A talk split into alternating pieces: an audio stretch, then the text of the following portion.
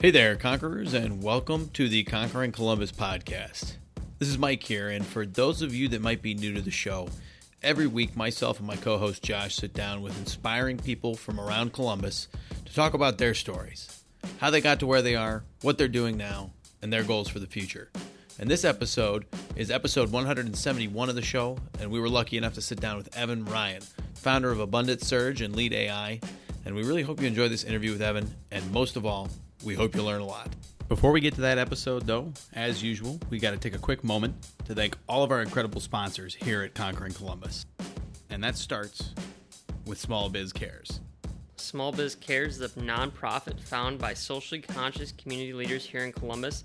And their goal is to connect, mobilize, and inspire small businesses to create lasting positive impact in our community. And small Biz Cares members have the unique opportunity to work with like minded businesses to raise money for great causes and participate in large scale volunteer efforts and improve educational opportunity for youth in our community. To learn more, visit smallbizcares.org. That is small, B I Z, cares.org.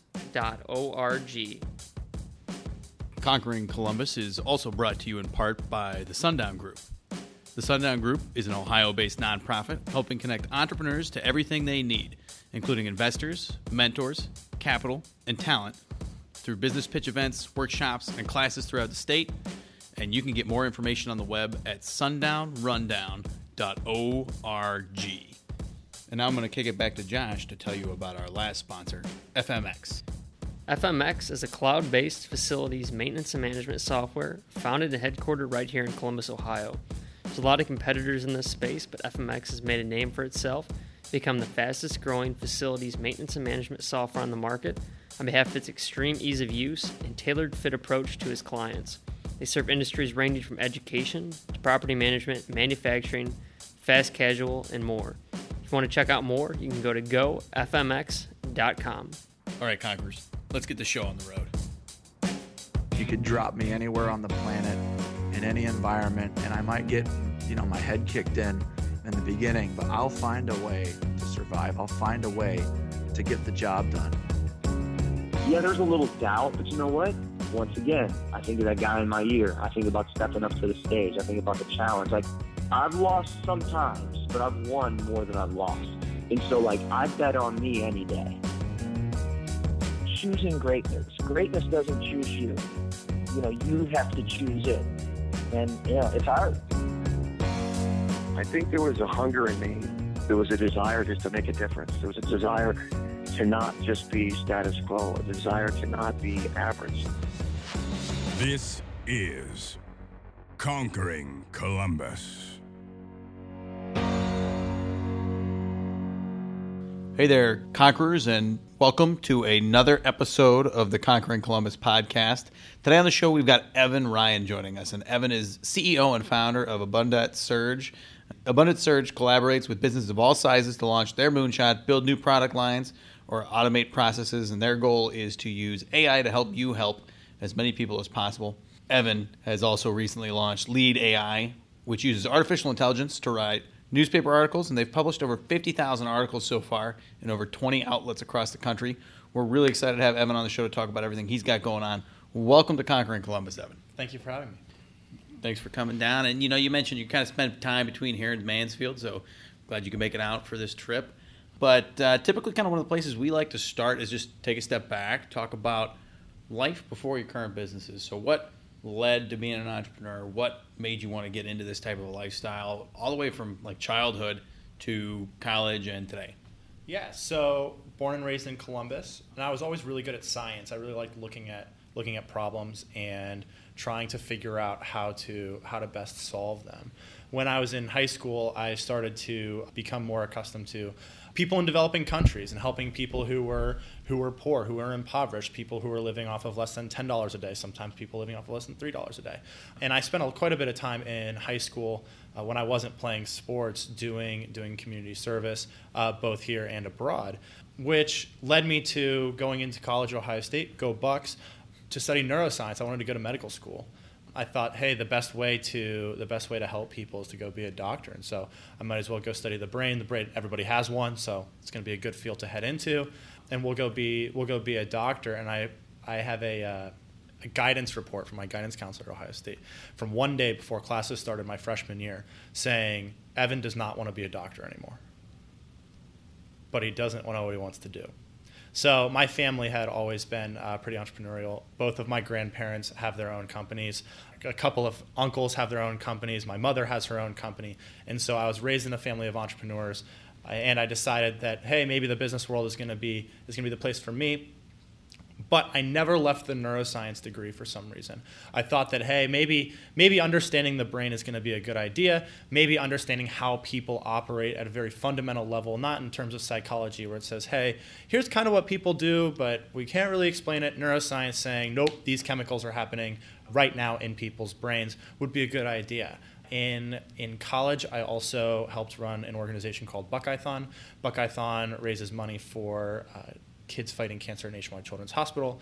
We had quite a bit of dancers. We had 4,000 dancers fundraising money to uh, to donate to Nationwide Children's Hospital. In total, in in my career at Ohio State, I believe we raised a little over four million dollars for uh, for Nationwide Children's Hospital. And then heading into into the current business, I became an entrepreneur out of necessity. I went through 20 in-person job interviews at different businesses. Uh, I would always get to the final round interview where I'd be talking to the hiring manager or a series of hiring managers. And typically, the way that the interviews went was I'd answer a whole series of questions. We'd be having this great dialogue, and then they would say, "Well, do you have any questions for us?" And the first, the first question that I would uh, that I would ask is, "So, what's something that you believe to be fundamentally true that most other people disagree with you on?" And if you've ever been in an interview with a hiring manager, that's almost always a showstopper. I don't know for sure if that's the reason why I didn't get any of the jobs, but to uh, to not get offered 20 jobs, the only commonality there is me. So I decided to start my own business because I needed cash right now. I started a consulting firm. We did not for profit. We did social media consulting and we did a little bit of app development. I say a little bit of app development because I did not actually know how to code at the time. I had to teach myself how to code after I had sold the original app development contracts. I sold them for free. I said, you just pay me to maintain it after we launch. And that led us to today, where now we we build artificial intelligence for for businesses, for ourselves, with the goal of using AI to help people escape from poverty. So carry it back to that interview question. You said you think that was uh, possibly the thing, that, you know, the straw that broke camel's back. So were, would they not answer the question, or do you think it was just a challenging question on them, so they were frustrated about it, or kind of dive into that deeper? What what is the problem with that question? You know, I don't know the answer. I've talked to plenty of people saying, "What what's your answer to the question?" First of all, and secondly, uh, why do you think that that question wouldn't go over that well? And the the common answer every time was that if a college student is is asking that kind of a question, they're probably so arrogant that you don't want to hire them.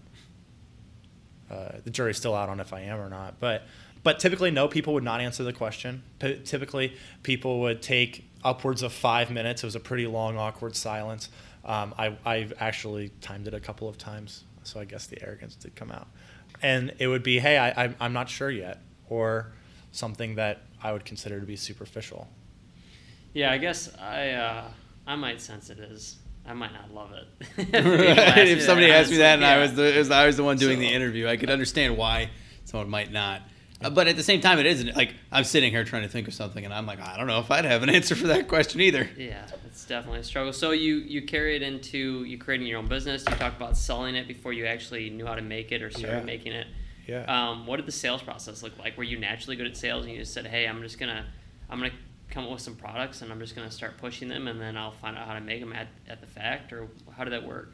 So first, I wouldn't recommend selling something that you don't know how to build or make or produce or distribute. You wouldn't be the first entrepreneur that's done that. we had uh, we had a guy on here built. I think it was like a hundred million dollar plus roofing company, and he said he never never touched never, a roof. He yeah, had no idea what it was. Well, he might have touched it as he was creating a company, but before right. that, he had never had no idea how to build a roof. He said he said first thing I did was sell a roof. The next thing I did was learn how to build a roof. Right. Yeah. Yeah, and it's pretty much what happened with me. People people came to me saying, "Hey, I need help with this. Do you know anybody?" And I said, "Absolutely, I do. You're talking to the person who can do it."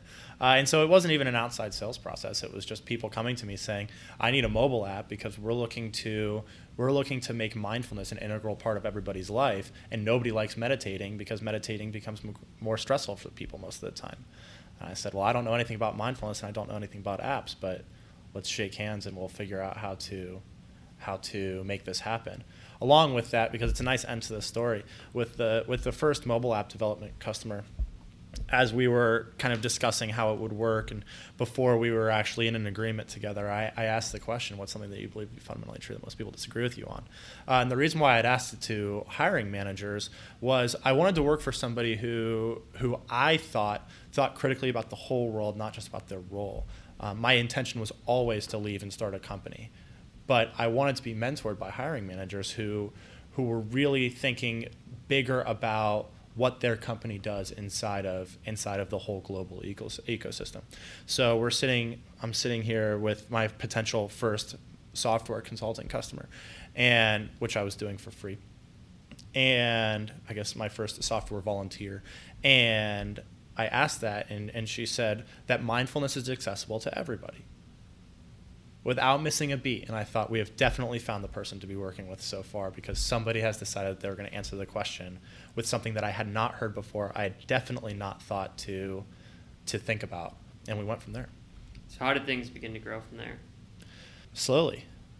Uh, so it was about eight months of working every single day for free for about 14 hours a day. Because of course I had to, like in order to be able to build a mobile app, first you have to learn how to code which means you have to know logic. And then once you learn logic, then you have to learn the actual fundamentals of the programming language, which is an entirely different set of skills. And then on top of that, mobile apps have user interfaces. That was a difficult thing to learn over and over and over and over again. And then you have to learn to distribute. You have to get it through Apple's App Store policies. You have to do all these things. That took about eight months to to get it to market. Um, we had some small side gigs in the middle where people were asking, "Hey, you seem to know a lot about technology. You seem to know a lot about AI trends. You seem to know about a lot about how how the world works. And it's not that I actually know a lot of things about technology. It's that one of the things that I'm really really good at is taking really complex systems and making and making them simple. And I'm really good at making sense out of a large amount of data, um, whereas most people, I, I don't think most people are. And so I'd have small little consulting side gigs here and there uh, we had started to, to build a little bit of artificial intelligence sense out of this mindfulness application. At this point, we had about 500 users, so it was still really, really small. And I was approached by by a company who was working out of the same co-working space as I was. They were a newspaper, and they said we have a real problem because our business model is is becoming obsolete by the day. Programmatic advertisements don't pay us enough, and we need to see if a computer can write newspaper articles uh, and from there it, it took off a little bit like a rocket. So they say they say that line to you, and then what is your thought process? I'm just gonna do this myself. I'm gonna find somebody else that can do it. I mean, did you know about artificial intelligence at the time? And what exactly did that mean to you? I mean, it's such a broad stroking term that that people use to uh, sell things these days. You know what I'm saying? I think the, I think the confusion comes in because I think some people mix artificial intelligence with machine learning, mm-hmm. which are related but not quite the same. So talk to me about. I guess what I'm curious about because you said you'd done a couple AI projects. What were those projects like before Lede AI, and then how did you take that, what you learned there, and move into Lede AI and building that project? So, Lede AI is actually a simpler version of artificial intelligence. So, to define artificial intelligence for everybody, it's just a computer making decisions for itself. Mm-hmm. It's a human not controlling every aspect of what the computer does or what the software does. And there are subsets. There's machine learning. There's the new thing, deep learning. Uh, deep learning is like what Google does with, with Google search and with YouTube ranking and what Facebook did uh, with the news feed, which got them in trouble with the with the election. But artificial intelligence, at its very fundamental core, is just a computer making decisions for itself. In terms of hey, how did I approach how did I approach a, a problem like this, we need a computer to write newspaper articles. Well, the first thing I did was go and try to find if anybody had written newspaper articles using a computer before. Uh, because the problem, I knew how to do artificial intelligence because there was a uh, an open online course that I took, and I was only compelled by it because in the first three hours of taking this free course, we were building state of the art algorithms to do uh, to have a computer look and understand what an image, what's in the image. So I thought, well, this is really compelling because it's not super difficult.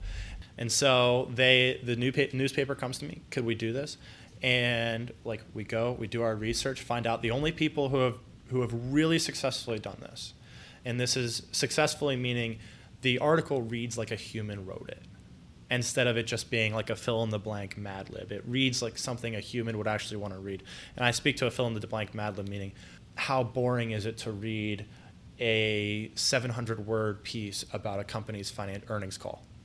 Mm-hmm. Apple reported $52.8 billion, and it's pretty much the same thing over and over and over again. And so by the third sentence, your eyes start to glaze over, and then you click back and you ask, What just happened to the last seven seconds of my life?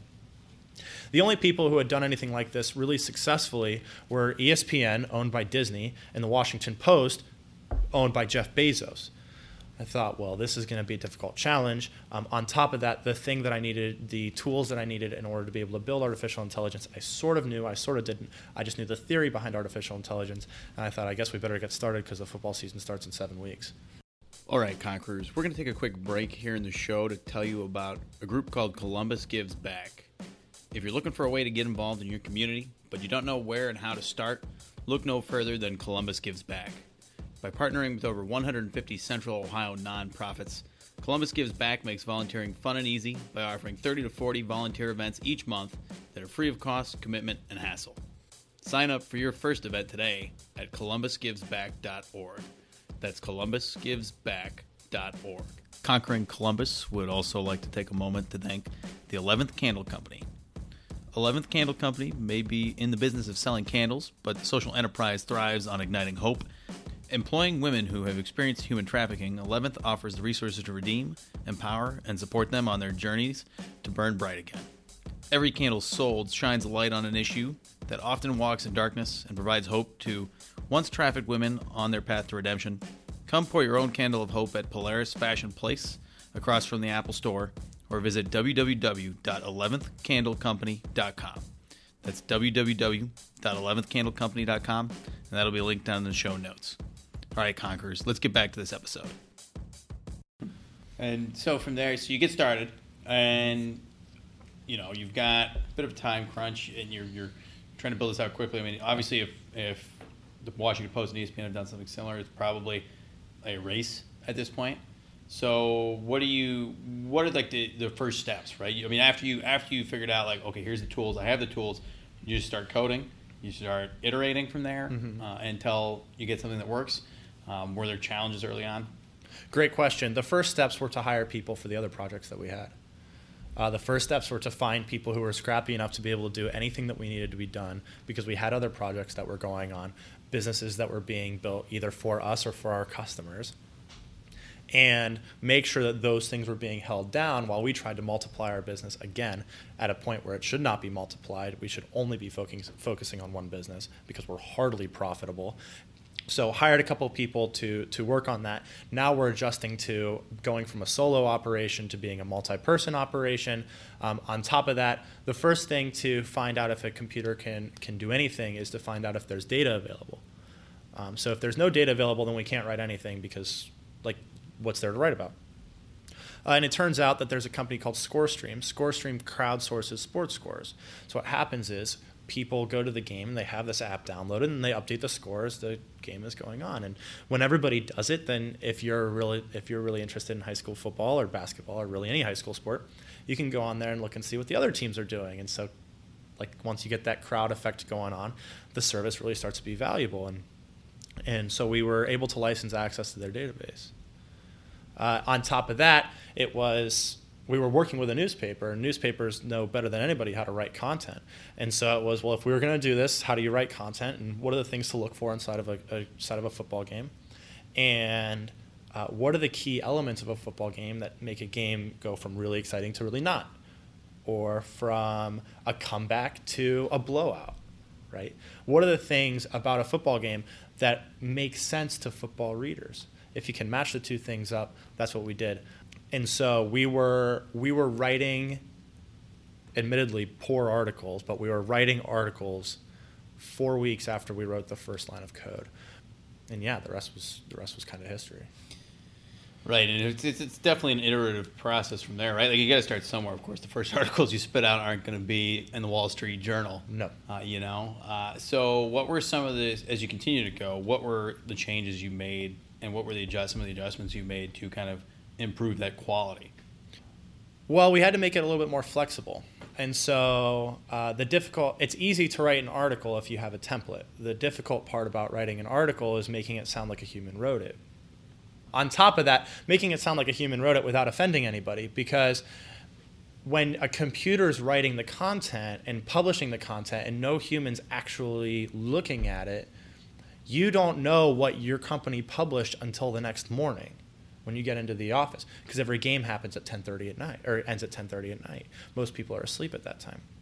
And so once we were able to put out content, it was really about well, how do we make the content maybe funny? How do we make it more engaging? How do we make it more shareable on Facebook?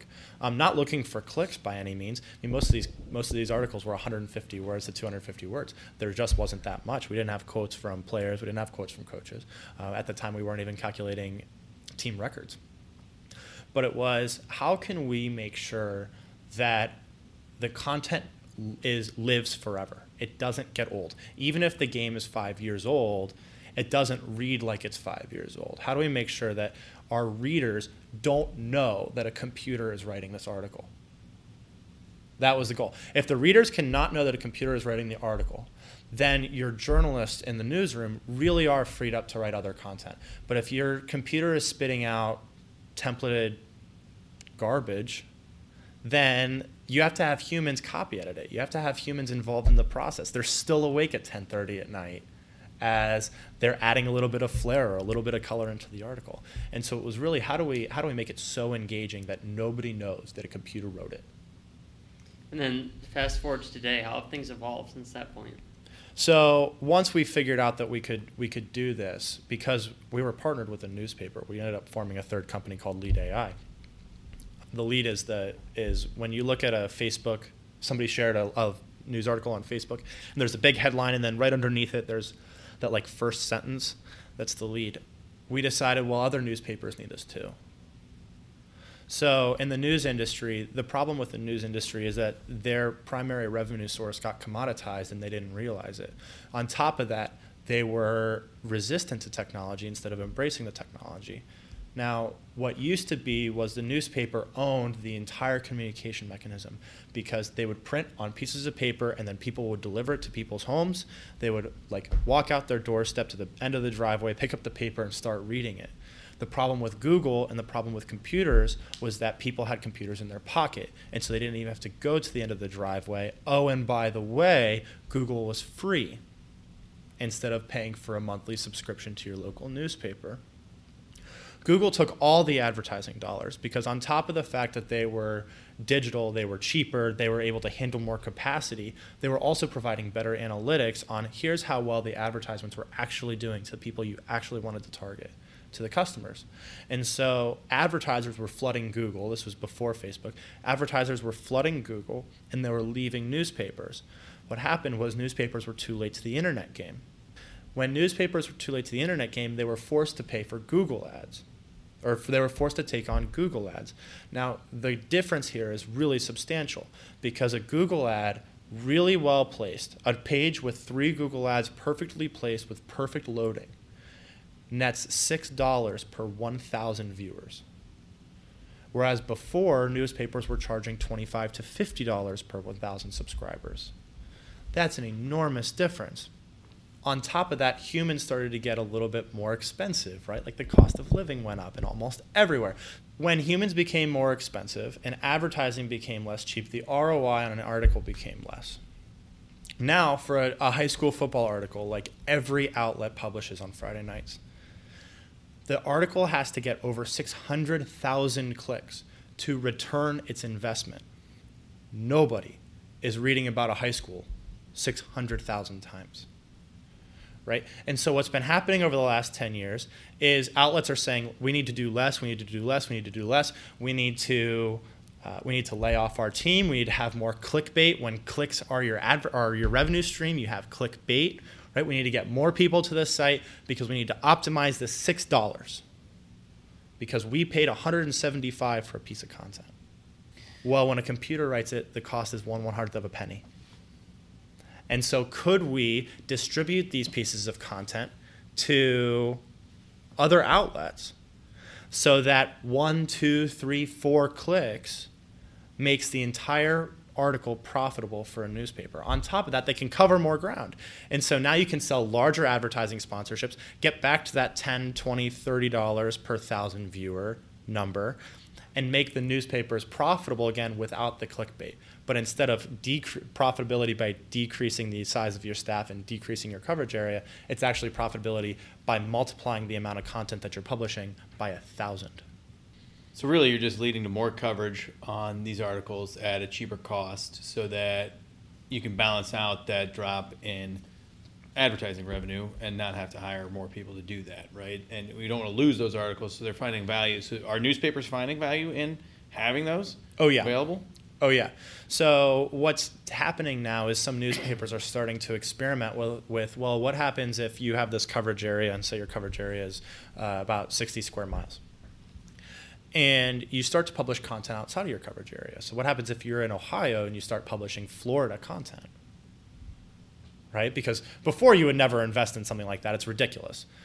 But now that everybody has the phone in their pocket, they can they can invest in Florida.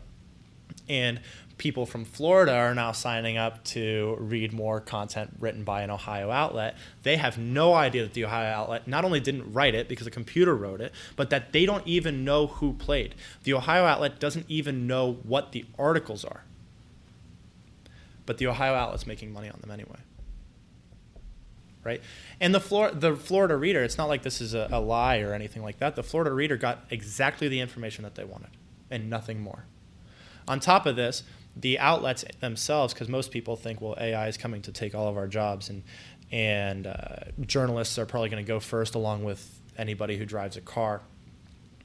Uh, and it's totally not the case. Journalists are actually clamoring for the product. The reason why is because how many journalists have you met say, I can't wait to give up my Friday night in the middle of February when it's 10 degrees outside to go cover the local basketball game? Not a lot right? And so we're giving journalists their life back. They get to write about more interesting content that's more relevant to their readership, and we're covering a lot of the grunt work. So, how receptive have the people you reached out to sell this to been when they've heard about this technology? Pretty receptive. So, uh, when we initially published our press release, um, a group called Nieman Lab, and Nieman Lab is where is where journalists go to read about journalism reached out immediately looking for more information. Facebook reached out immediately looking for more information. We had 50 inbound newspaper outlets coming to us saying we need to use this we need to use this yesterday. Um, and then everything kind of went haywire when Mark Cuban tweeted about it and we were just kind of like uh-oh. And so now newspaper groups big having over 100 newspapers and very small being one three person shop are all looking for the are all looking for the service mostly because it frees them up to do things that they really want to do. It's not taking anybody's job it's not taking anything away from their expense sheet really. It's just allowing them to to do more things that they want to do and not think about the cost of doing business less. It's making the cost of something that was true was previously expensive but you had to do anyway. If you're a local local newspaper you have to cover the, the sports teams but they didn't really want to do it. It's taking that cost and it's turning into a profit center for them. And it's been really exciting to see how well they've how well they've adopted it. So, what does the team structure look like today, and what are the goals for the future? So, the team structure we have a team of seven working on it right now. One person has been on the is in the newspaper content side. He's the editor. He's been an editor of I believe, over 10 newspapers in his 40 year career. Uh, we have a publisher who's been the publisher of, I think, over three newspapers in the last 20 years. Um, and then it's technology behind that. And so, me, my team, we really are on the tech side, uh, but the decision makers are actually on the newsroom side. Our customers are newsrooms. Um, the people who need to do the sales, the people who need to really understand how to be most empathetic towards towards our customer base and towards how the product needs to be are the newsrooms. In terms of in terms of future product plans, in terms of what are our, what are our goals? Our goals are first to help newspapers not have to write about game recaps. uh, after that, after that, we'll see. But we can't speak to future products yet. Have you raised any funding or anything for, for the company? No. In fact, I've never raised funds for anything. Uh, and it's not a function of the fact that I don't want to. It's that I didn't feel like spending the time doing it. Whether or not that's a good strategy remains to be seen. I have less hair on my head because of it. But uh, no, we never raised any funds for it. It was bootstrapped the whole way. Well, there you go. Hopefully that continues. Um, you know, and I think it's a good place to kind of pivot towards a couple of our last questions of the show. One of them Yeah. just sent around. You know, we got a lot of listeners out there that young professionals, entrepreneurs, people thinking about being entrepreneurs. You got any advice for them based on what you've experienced so far? You know, I was I was been thinking about this quite a bit lately. Over half the battle is just showing up. And so for for people, primarily people who who want to be an entrepreneur, but they're either not there yet or they're still in, in a nine to five or anything else like that, my recommendation is, is show up to be an entrepreneur and all the time that you have when you're not working your nine to five. And as soon as you can cover rent, leave. One of my one of my coaches, his name is Dan Sullivan. He he says that your eyes only see and your ears only hear what your brain is searching for. And one of the things that I've noticed happens is when, when people do finally take the entrepreneurial step, they decide to either leave their job or they, they start the business or they do whatever they do. It's amazing how the world conspires to help them succeed. And so my recommendation is, is purely show up, enjoy the hours, like the long hours from 9 p.m. to midnight or 9 p.m. to 2 a.m. when you're kind of grinding it out and then you're still going to your 9 to 5. But as soon as you take the step, everything's going to be way more, way easier. That's great advice. And, uh, you know, Evan, our last question of the show centers around the theme here on Conquering Columbus. That's live uncomfortably. And without telling you too much about why we chose that for a podcast about entrepreneurs, what do you think of when you hear the phrase? How does it apply to your life and career? I think your business is a reflection of you, but you are not necessarily a reflection of your business. The reason why I say that is in any time that I've ever taken a large step inside of the business or we've ever done something that was really bold or really risky or we like bet it all uh, on some investment that didn't look like it had any return but it just felt right uh, the business was a reflection was a reflection of me and who I was at the time.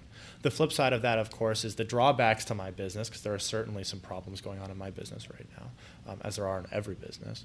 Those are also steps that I have personally yet to take. And so, while the business may not reflect me, I reflect the business every single time. Because if I haven't taken a step or if I've misstepped, that's what the business looks like and so in the in the phases of growth every phase of growth for the company is also a phase of growth for me and growth is inherently uncomfortable Perfect. Well, Evan, well, thanks a lot for joining us today. Really appreciate you telling your story on the show. Josh and I both enjoyed talking. You had a lot of fun. So thank you very much. thanks guys appreciate it Yeah, and Conquerors, thanks a lot for tuning in. That was Evan Ryan of Abundant Surge and Lede AI. You want to learn more about his companies, check out the links down in the show notes. And again, appreciate all you guys tuning in every week. Hope you enjoyed that episode and learned a lot. We'll talk to you next week. Hey, Conquerors, that's it for the episode today. Hope you guys enjoyed that episode and learned a lot. If you did, make sure to leave a like, share us on Facebook with your friends. We really appreciate all your support. And every time you share our podcast or leave a review on iTunes, it really does help us out. Before we let you go, we want to take one last moment to thank all of our incredible sponsors here at Conquering Columbus. And that starts with Small Biz Cares. Small Biz Cares is a nonprofit founded by socially conscious community leaders here in Columbus, and their goal is to connect, mobilize, and inspire small businesses to create lasting positive impact in our community. And Small Biz Cares members have the unique opportunity to work with like minded businesses to raise money for great causes and participate in large scale volunteer efforts and improve educational opportunity for youth in our community. To learn more, visit smallbizcares.org. That is small, B I Z, cares.org. Conquering Columbus is also brought to you in part by the Sundown Group. The Sundown Group is an Ohio based nonprofit helping connect entrepreneurs to everything they need, including investors, mentors, capital, and talent through business pitch events, workshops, and classes throughout the state. And you can get more information on the web at sundownrundown.com. And now I'm going to kick it back to Josh to tell you about our last sponsor, FMX.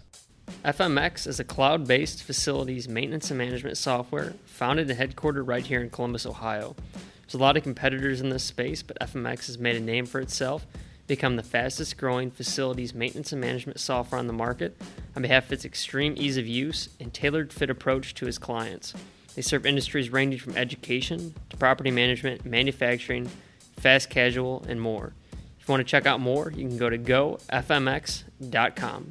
You could drop me anywhere on the planet in any environment, and I might get, you know, my head kicked in in the beginning, but I'll find a way to survive. I'll find a way to get the job done.